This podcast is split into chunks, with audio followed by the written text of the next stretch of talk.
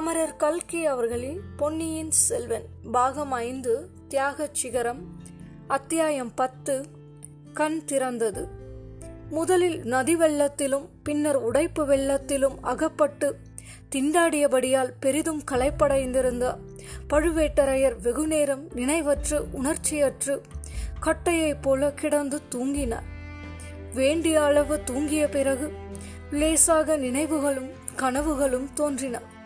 ஒரு சமயம் துர்கா பரமேஸ்வரி கோவில் விக்கிரகத்திலிருந்து புறப்பட்டு 4 அடி எடுத்து வைத்து நடந்து அவர் அருகில் வந்தாள். அனல் வீசிய கண்களினால் அவரை உற்று நோக்கிய வண்ணம் திருவாய் மலர்ந்தாள். அடே பழுவேட்டரையா, நீயும் உன் குலத்தாரும் தலைமுறை தலைமுறையாக எனக்கு வேண்டியவர்கள்.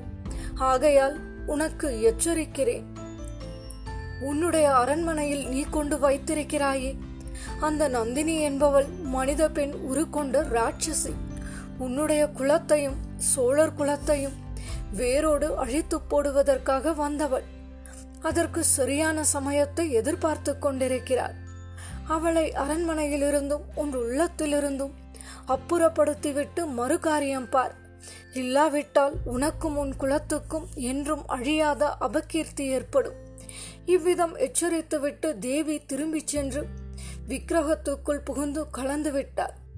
பழுவேட்டரையர் திடுக்கிட்டு எழுந்தார். உடம்பு கிடுகிடுவென்று நடுங்கிக் கொண்டிருந்தது. தாம் கண்டது கனவுதான் என்று நம்புவது அவருக்கு சற்று சிரமமாகவே இருந்தது. ஆயினும் அப்படித்தான் இருக்க வேண்டும் என்று தீர்மானித்துக் கொண்டார். பொழுது நன்றாக விடிந்திருந்தது. புயலின் உக்கிரம் தணிந்திருந்தது. மழை நின்று போயிருந்தது. சோவென்ற சத்தம் மட்டும் கேட்டுக்கொண்டிருந்தது. கோவில் வெளிமண்டபத்தின் விளிம்பில் அருகில் வந்து நின்று சுற்றுமுற்றும் பார்த்தார். அவர் கண்ட காட்சி உற்சாகம் அளிப்பதாக இல்லை. கொள்ளிடத்தின் உடைப்பு இதற்குள் மிக பெரிதாக போயிருந்தது. நதி வெள்ளத்தில் ஏறக்குறைய பாதி அந்த உடைப்பின் வழியாக குபுகுபுவென்று பாய்ந்து கொண்டிருந்ததாக தோன்றியது. கிழக்கு திசையிலும் தெற்கு திசையிலும் ஒரே வெள்ளக்காடாக இருந்தது. மேற்கே மட்டும் கோவிலை அடுத்து சிறிது தூரம் வரையில் வெள்ளம் சுழி போட்டு கொண்டு துள்ளி குதித்து கொண்டு போயிற்று. அப்பால் குட்டை மரங்களும் புதர்களும் அடர்ந்திருந்த காட்டு பிரதேசம் வெகு தூரத்துக்கு காணப்பட்டது. அது திருப்புரம்பியம் கிராமத்தை அடுத்து காடாயிருக்க வேண்டும் என்றும் அந்த காட்டின் நடுவில் எங்கேயோதான் கங்க மன்னன் பிருத்விபதிக்கு வீரக்கல் நாட்டிய பழைய பள்ளிப்படை கோயில் இருக்க வேண்டும் என்றும் யூகம் செய்தார். அந்த பள்ளிப்படை உள்ள இடத்தில் 100 வருடங்களுக்கு முன்னால் நடந்த மாபெரும் யுத்தம் அவன் நினைவுக்கு வந்தது.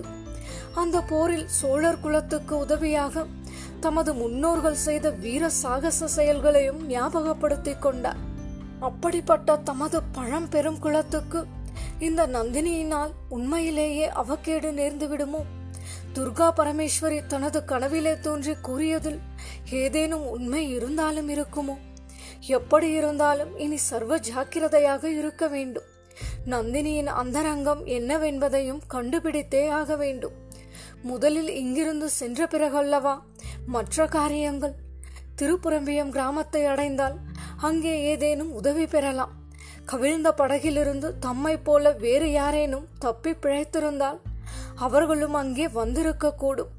ஆனால் வெள்ளத்தை கடந்து திருப்புரம்பியம் கிராமத்துக்கு போவது எப்படி?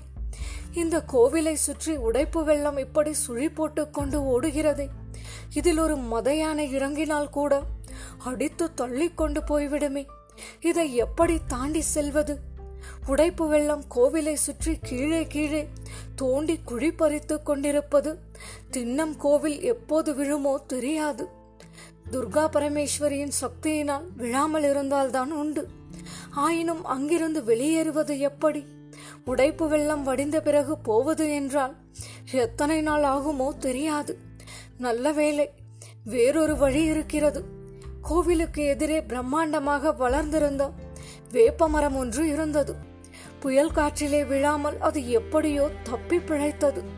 ஆனால் கோவிலை சுற்றி துள்ளி சென்று கொண்டிருந்த உடைப்பு வெள்ளம் அந்த வேப்ப மரத்தை சுற்றிலும் சுழியிட்டு குழி பறித்து கொண்டிருந்ததால் கோவில் விழுவதற்கு முன்னால் அந்த மரம் விழுவது நிச்சயம். மரம் விழுந்தான். அநேகமாக மேற்கு திசையில் உள்ள காட்டு பிரதேசத்துக்கு ஒரு பாலத்தை போல அது விழக்கூடும். இல்லாவிட்டாலும் வெள்ளம் மரத்தை அடித்து கொண்டு போய் எங்கேயாவது கரையோரத்தில் சேர்க்கும். மரம் விழுந்தவுடனே அதன் மேல் தொத்தி ஏறிக்கொண்டால் ஒருவாறு அங்கிருந்து தப்பி பிழைக்கலாம். அதுவரையில் இக்கோயிலிலேயே இருக்க வேண்டியதுதான். தேவியின் கருணையினால் இன்னும் ஒரு நாள் பசி ஆறுவதற்கும் பிரசாதம் மிச்சமிருக்கிறது. மரம் விழும் வரையில் அல்லது வெள்ளம் வடியும் வரையில் அங்கேயே பொறுமையுடன் காத்திருக்க வேண்டியதுதான். அதை தவிர வேறு என்ன செய்வது? அவசரப்படுவதில் பயனொன்றுமில்லை. நம்மால் இவ்வுலகில் இன்னும் ஏதோ பெரிய காரியங்கள் ஆக வேண்டியிருப்பதினாலேதான் தேவி ஜெகன்மாதா நம்மை வெள்ளத்தில் சாகாமல் காப்பாற்றியிருக்கிறார். ஆதலின் மேலே நடக்க வேண்டியதற்கும் துர்கா பரமேஸ்வரியை வழிகாட்டுவாள் அல்லவா? அன்று பகல் சென்றது. இன்னும் ஓர் இரவும் பகலும் கழிந்தன. புயல் தான் சென்றவிடமெல்லாம் அதாகதம் செய்து கொண்டே மேற்கு திசையை நோக்கி சென்றுவிட்டது. தூவானமும் விட்டுவிட்டது. ஆனால் துர்காதேவியின் கோயிலில் அகப்பட்டு கொண்ட பழுவேட்டரையருக்கு மட்டும் விடுதலை கிட்டவில்லை. கொள்ளிடத்து வெள்ளம் குறைந்தது போல காணப்பட்டது. ஆனால் உடைப்பு வர வர பெரிதாகிக் கொண்டு வந்தது. கோயிலை சுற்றி சென்ற வெள்ளம் குறையவில்லை. ஆழம் என்னமோ அதிகமாகிக் கொண்டே இருக்க வேண்டும். அதை அளந்து பார்ப்பது எப்படி? அல்லது அந்த உடைப்பு வெள்ளத்தில் இறங்கி நீந்து செல்வது பற்றிதான் நினைத்து பார்க்கவும் முடியுமா? கடைசியாக அன்று சூரியன் அஸ்தமிக்கும் நேரத்தில் பழுவேட்டரையர் எதிர்பார்த்தபடி கோயிலுக்கு எதிரே இருந்த பெரும் வேப்ப மரமும் விழுந்தது. விழுந்த மரம் நல்ல வேளையாக உடைப்பு வெள்ளத்தின் மேற்கு கரையை தொட்டு கொண்டு கிடந்தது. அதன் வழியாக அப்பால் செல்வதற்கு பழுவேட்டரையர் ஆயத்தமானார். இரவிலே புறப்பட்டு அந்த காட்டு பிரதேசத்தில் எப்படி வழி கண்டுபிடித்து போவது என்பது பற்றி சிறிது தயங்கினார். சில கண நேரத்துக்கு மேல் அந்த தயக்கம் நீடித்து இருக்கவில்லை. உடனே புறப்பட வேண்டியதுதான் என்று முடிவு செய்து தம்மை அந்த பேராபத்திலிருந்து காத்தருளிய துர்கா பரமேஸ்வரிக்கு நன்றி தெரிவிப்பதற்காக சந்நிதியை நெருங்கினார். சந்நிதியில் விழுந்து நமஸ்கரித்தார். அச்சமயத்தில் அவர் உடம்பு சுளிர்க்கும்படியான குரல் ஒன்று கேட்டது. முதலில் துர்கை அம்மன் தான் போகிறாளோ என்று தோன்றியது. பிறகு இல்லை, குரல் வெளியில் சிறிது தூரத்துக்கு அப்பால் இருந்து வருகிறது என்று தெளிவடைந்தார். மந்திரவாதி மந்திரவாதி என்று கூப்பிட்டது அந்த குரல். பிறகு மறுபடியும் ரவிதாசா ரவிதாசா என்று கூவியது. முன் எப்பொழுதோ கேட்ட குரல் போல தோன்றியது. பழுவேட்டரையர் எழுந்து முன்மண்டபத்துக்கு வந்தார். தூண்மறைவில் நின்று குரல் வந்த இடத்தை நோக்கினார்.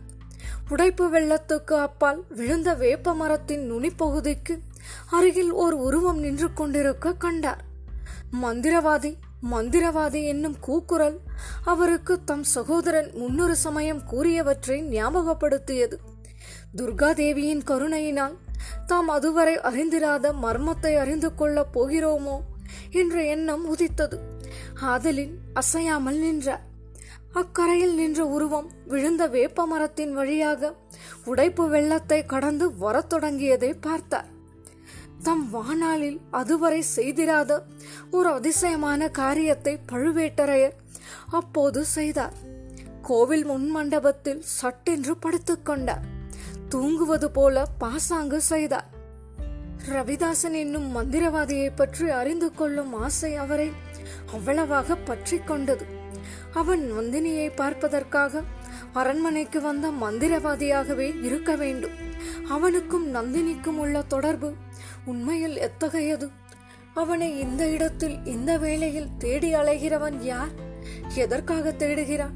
இதையெல்லாம் தெரிந்து கொண்டால் ஒருவேளை நந்தினி தம்மை உண்மையிலேயே வஞ்சித்து வருகிறாளா என்பதை பற்றி அறிந்து கொள்ளலாம் அல்லவா? ரவிதாசன் மட்டும் அவரிடம் சிக்கிக்கொண்டால் அவனிடத்திலிருந்து உண்மை தெரிந்து கொள்ளாமல் விடுவது இல்லை என்று மனதில் உறுதி கொண்டார்.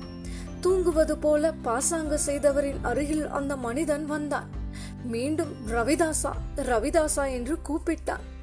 ஆஹா, இந்த குரல் கடம்பூர் மாளிகையில் முன்னொரு தடவை வேலநாட்டம் ஆடி குறி சொன்னானே அந்த தேவராளன் குரல் போல அல்லவா இருக்கிறது? இவனுடைய கழுத்தை பிடித்து இறுக்கி உண்மையை சொல்லும்படி செய்யலாமா? வேண்டாம், இன்னும் சற்று பொறுப்போம் இவன் மூலமாக மந்திரவாதி ரவிதாசனை பிடிப்பது அல்லவா முக்கியமான காரியம். மந்திரவாதி சூரியன் அஸ்தமிப்பதற்குள்ளேயே தூங்கிவிட்டாயா அல்லது செத்து தொலைந்து போய்விட்டாயா என்று சொல்லிக்கொண்டே அந்த மனிதன் பழுவேட்டரையரின் உடம்பை தொட்டு அவருடைய முகம் தெரியும்படி புரட்டினான். அப்படி புரட்டியும் பழுவேட்டரையர் ஆடாமல் ஒசையாமல் கிடந்தார்.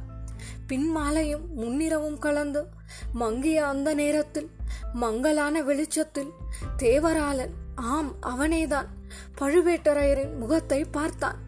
தன் கண்களை நன்றாக துடைத்து கொண்டு இன்னொரு தடவை உற்று பார்த்தான். பீதியும் பயங்கரமும் ஆச்சரியமும் அவநம்பிக்கையும் கலந்து தொனித்த ஈனக்குரலில் ஊளையிட்ட வண்ணம் அவ்விடத்தை விட்டு ஓட்டம் பிடித்தான்.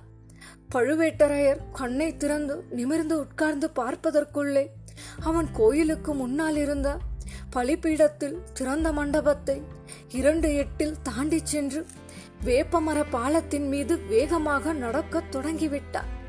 திரும்பி பார்ப்பதற்கு கூட ஒரு கணமும் நில்லாமல் அதிவிரைவாக அம்மரத்தின் மீது ஓட்டமும் தாவலுமாக சென்று அக்கரையை அடைந்தார். மறுகணம் புதர்களும் மரங்களும் அடர்ந்த காட்டில் மறைந்து விட்டார். பழுவேட்டரையர் அவன் மிரண்டு தாவி ஓடுவதை கண்கொட்டா வியப்புடன் பார்த்து கொண்டிருந்தார். காட்டில் அவன் மறைந்ததும் சமயம் நேர்ந்தபோது அவனை பிடிக்காமல் தாம் விட்டுவிட்டது தவறோ என்ற ஐயம் அவரை பற்றி கொண்டது. உடனே அவரும் குதித்து எழுந்து ஓடினார்.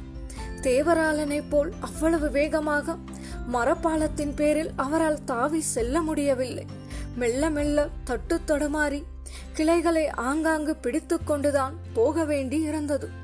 அக்கரையை அடைந்ததும் காட்டு பிரதேசத்துக்குள்ளே ஒற்றையடி பாதை ஒன்று போவது தெரிந்தது. அதை உற்று பார்த்தார். சேற்றில் புதிதாக காலடிகள் பதிந்திருந்தது தெரிந்தது. அந்த வழியிலேதான் தேவராளன் போயிருக்க வேண்டும் என்று தீர்மானித்து மேலே விரைவாக நடந்தார்.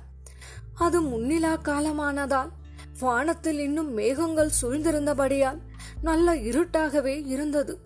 காட்டு பிரதேசத்தில் என்னவெல்லாமோ சத்தங்கள் கேட்டன.